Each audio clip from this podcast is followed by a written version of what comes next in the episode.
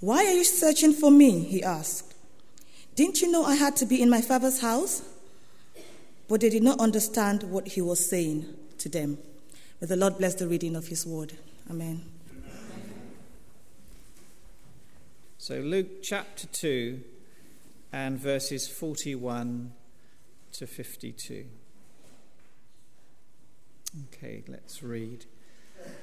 Every year, Jesus' parents went to Jerusalem for the festival of the Passover.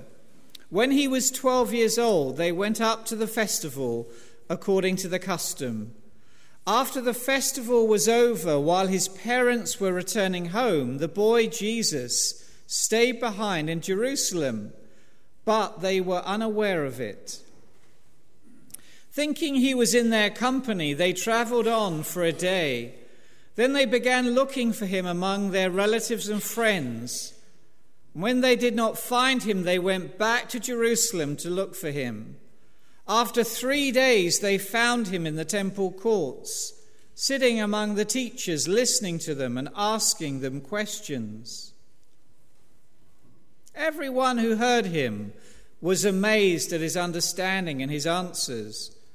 When his parents saw him, they were astonished.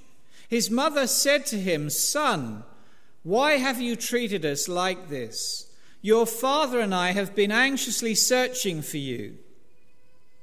Why were you searching for me? He asked. Didn't you know I had to be in my father's house? But they did not understand what he was saying to them.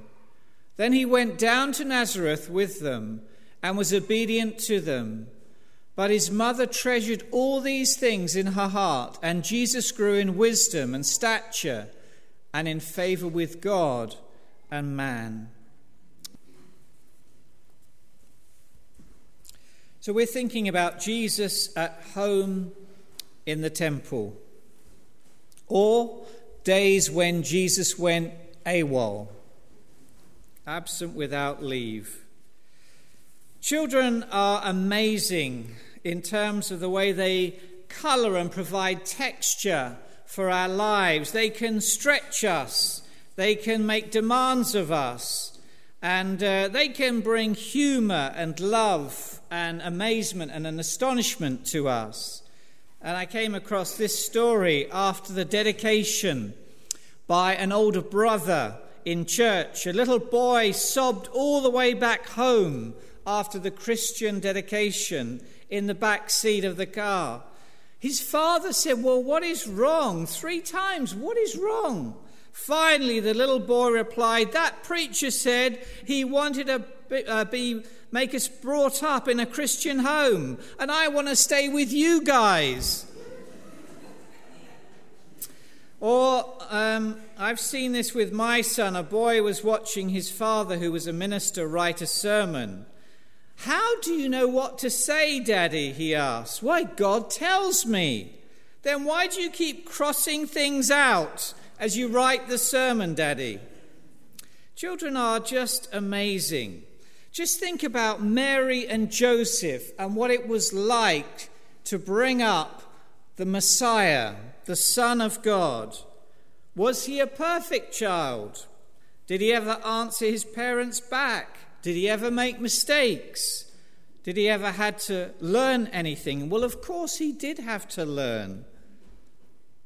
And I just want us to reflect in this morning's message that let us remember this is the only inspired, biblically recorded incident of the youthful years of Jesus. We have no other recorded account of Jesus under 18 years of age.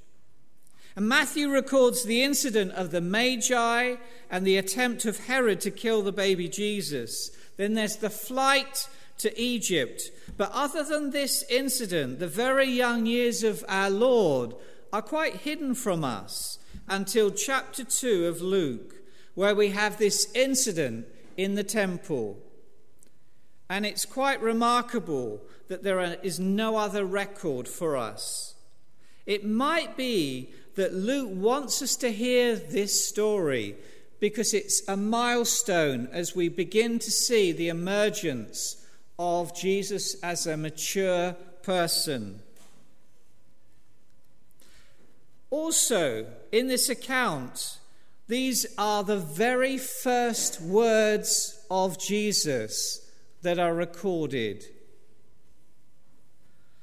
I remember when my children were young and what first words would they say. I'll never forget my younger son, when he was a toddler, actually said not a word, he said a whole sentence, which probably astonished me more than anything. And parents get excited about that. But the first words of Jesus, why were you searching for me? Didn't you know I had to be in my Father's house? How would you feel if you were Mary or Joseph, if that was said to you?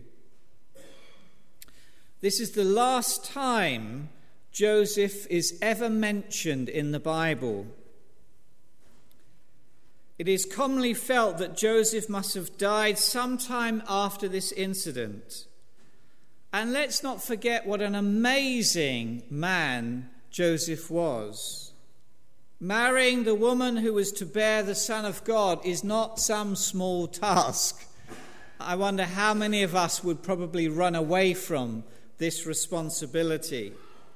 This is a big responsibility, and Joseph was faithful right to the end. And the actions of our Lord Jesus in the minds of his earthly parents, Mary and Joseph, appeared to be wrong. He went missing. And the words of Mary to Jesus clearly imply an assumption of wrongdoing. We've been looking for you. It conveys a gentle but a firm rebuke. If this child were any other person than Jesus, would we not all agree that Mary has a right to rebuke the child? He was wrong. What is it then that makes Jesus' actions proper when they would have not been for any other 12 year old? And it's all about purpose the purpose of the life of Jesus, and it's all about purpose today in your lives and mine. We need to discover our purpose. So there's an annual trip to Jerusalem, the spring harvest to Jerusalem, to the Passover. Every year, in verse 41, his parents went to Jerusalem for the feast of Passover. The story is really simple. The parents of our Lord have gone up to Jerusalem to observe the feast of Passover, just as they'd done every year previously. And the feast was concluded and the great caravan of people would shift back home. And among them were Mary, perhaps with lots of other children, but Jesus was missing. Jesus was 12 years of old age at this Passover, so he was just on the brink of manhood, according to Jewish custom. In the boy's 12th year, he was prepared for his induction as a full member of the religious community, which took place at 13 years of age. So the feast was over, his parents were returning home. You might be thinking, weren't they careless? Wouldn't they have checked up to see that he was there? Thinking he was in their company, they travelled on for a day and then they looked for another day and returned to Jerusalem. And it's ironic that Luke uses three days, perhaps something alluding to the future between the death and resurrection of our Lord. That special number three. Now, these pilgrims, uh, when they went to feast in Jerusalem, they didn't just go as a nuclear family of you know, mum and dad and 2.2 children. They traveled in a large party. These caravans were huge. In fact, it could take you a day to walk from the front to the rear of the caravan. So that's the context of what. And the children would be playing with relatives, with uncles and aunts and cousins, friends and neighbors from the whole village. And they traveled together. And so they return to Jerusalem. And there they find Jesus finally sitting among the teachers in the temple, verses 46 to 47. After three days, they find him in the temple courts, sitting among the teachers, listening to them, asking them questions. Everyone who heard him was amazed at his understanding and his answers. He was deeply engrossed in the discussion that he didn't spot Mary and Joseph. And in the course of the discussion, this boy of 12 was listening and probing and answering questions and asking questions. And everyone who heard Jesus on this occasion was struck with astonishment about him. The Greek noun is existemi. Be amazed, be astonished of the feeling mingled with fear caused by the events of the miraculous. They realized here was someone who clearly stood out, someone special, someone called, anointed. And then in verse 48, when his parents saw him, they were astonished. Son, why have you treated us like this? Your father and I have been anxiously searching for you. And Luke describes Mary's and Joseph's reaction to finding him similarly as the teachers found him. They were astonished, they were amazed. But once Mary sees that Jesus is safe, why did you do this to us? Her relief leads to rebuke. She interprets the events of how it had worried and inconvenienced her. She talks about her sorrow, but she's missed the point. Both of them have missed the point. But we get it, don't we?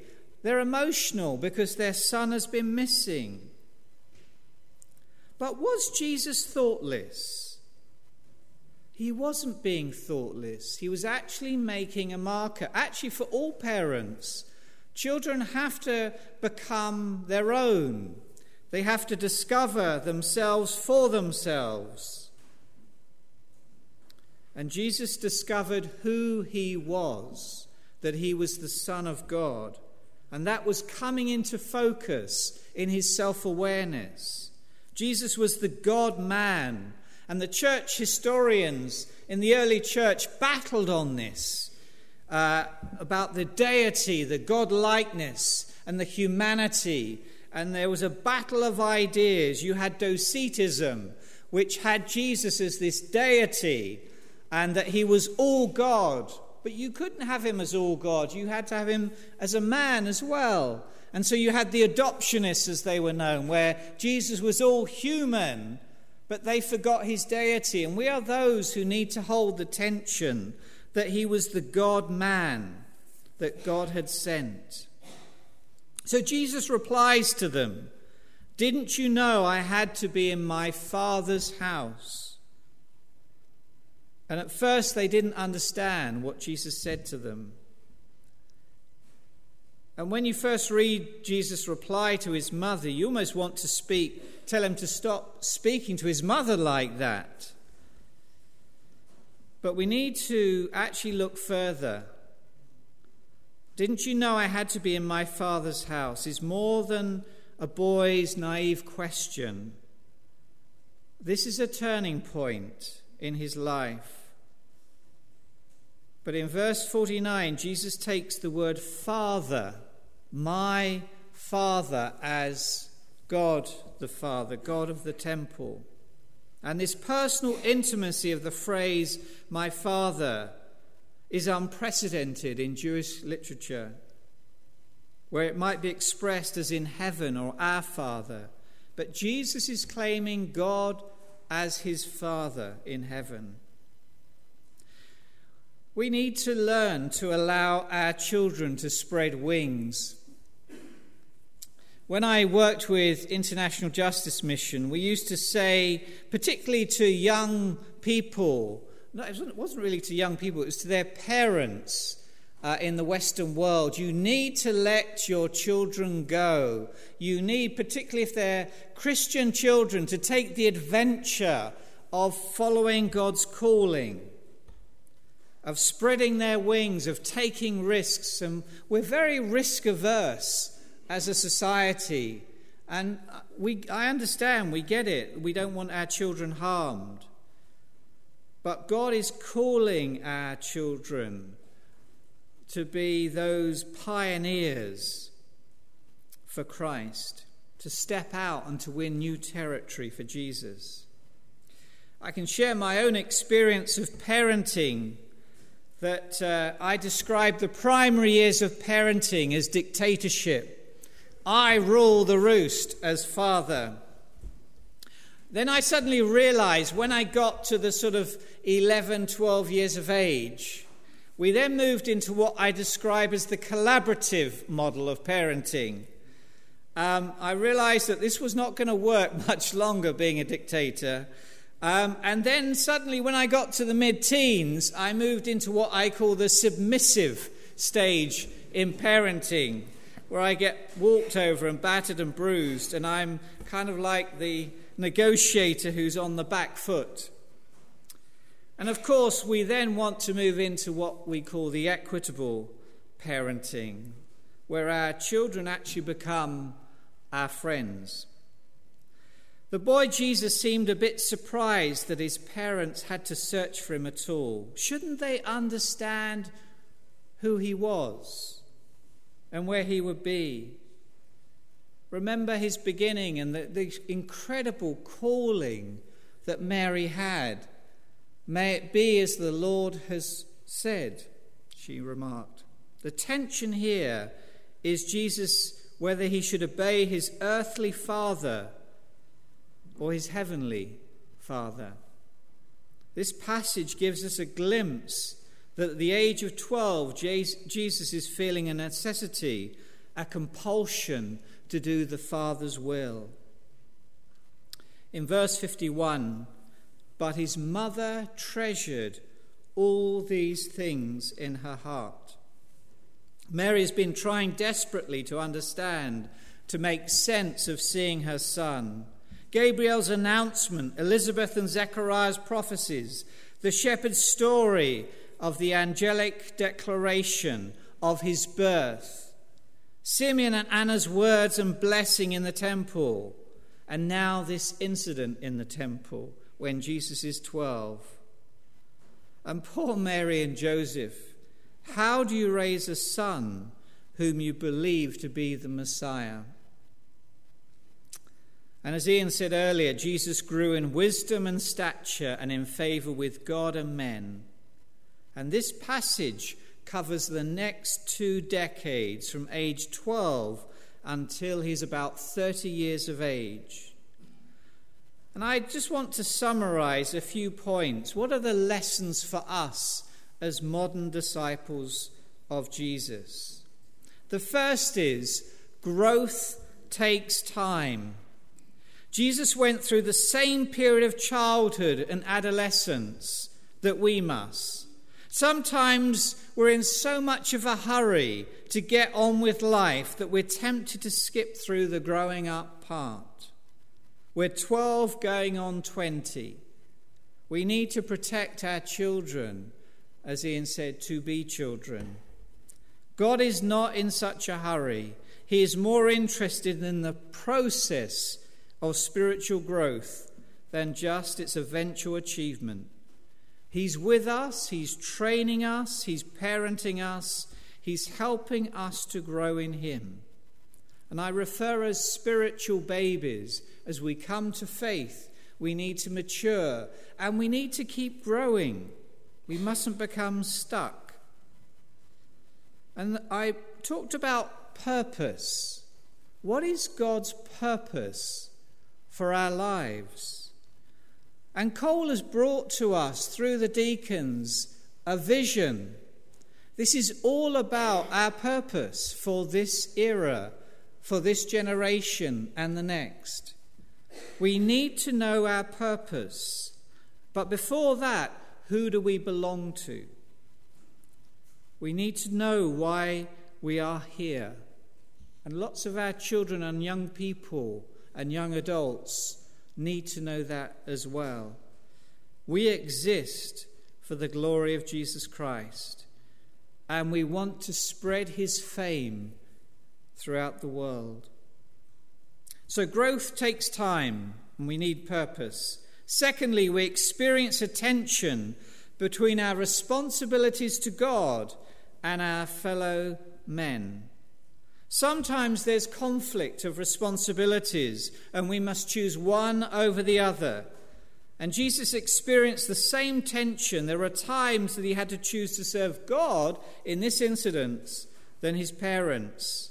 And Jesus makes very clear that our ultimate allegiance must be to him. If anyone comes to me and does not hate his father and his mother, his wife and children, his brothers and sisters, yes, even his own life, he cannot be my disciple. Now, God is not telling us to hate our parents, our spouses, our children, our wider family. It's a contrast. We must love him even more. He must be our number one at the center. Thirdly, we must often submit to those who are inferiors to us. What do I mean? Jesus had to submit. He was the Son of God and had to submit to Mary and Joseph. It is rather amazing that Jesus would return home to Nazareth and submit to his parents. Though they loved him, had little grasp of who he was meant to be in the grander picture, who he was called to be. But he submitted, he obeyed them for God's plan for the present. Don't be surprised if you're called to submit to an employer, a patriarch, a spouse, a military commander who is your spiritual or mental or moral inferior. That too is part of Christian discipleship. It's part of being humble. Fourthly and finally, we need God's grace upon us. We're not dependent on our skills, our university degree, but God's grace. To succeed in the kingdom, we need, we must have God's favor upon us. Charis. We need His unmerited favor, His grace, His anointing, His gifting. That's what really matters. That's what sets us apart. That's to whom we belong. We are a child of the living God. I am not just the son of my mother and father, I am a child of God. That comes first. And we need God's grace upon us. We need His anointing. We need the belief that we are His and He is ours. The Greek philosopher Seneca said this Without a ruler to do it against, you can't make crooked straight. Without a ruler to do it against, you can't make crooked straight. And so we need to take a good look at Jesus, in other words, his life, his guiding light to be with the Father, pursuing his will. I want to close with a quote from C.S. Lewis this man who reluctantly, argumentatively entered the kingdom of God in his early 30s. He says this Give me all of you. I don't want so much of your time, so much of your talents and money, and so much of your work. I want you, says God, all of you. I have not come to torment or frustrate the natural man or woman, but to kill it. No half measures will do. I don't want to only prune a branch here and there. Rather, I want the whole tree out. Hand it to me, the whole outfit, all of your desires, all of your wants and wishes and dreams. Turn them all over to me. Give yourself to me and I will make you a new self in my image. Give me yourself. In exchange, I will give you myself. My will shall become your will. My heart shall become your heart. Let's pray together.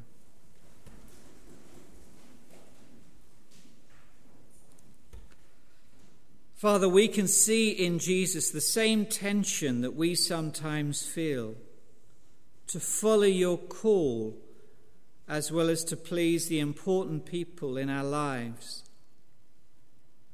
Sometimes we can't do both. And as we've just thought about Lewis's quote, we pray that you take us, lock, stock, and barrel, every bit of us, the good, the bad, and the ugly. Take us, remake us, remold us, fill us with your love divine, make your will our will. Thank you for your love. Thank you for your grace and anointing.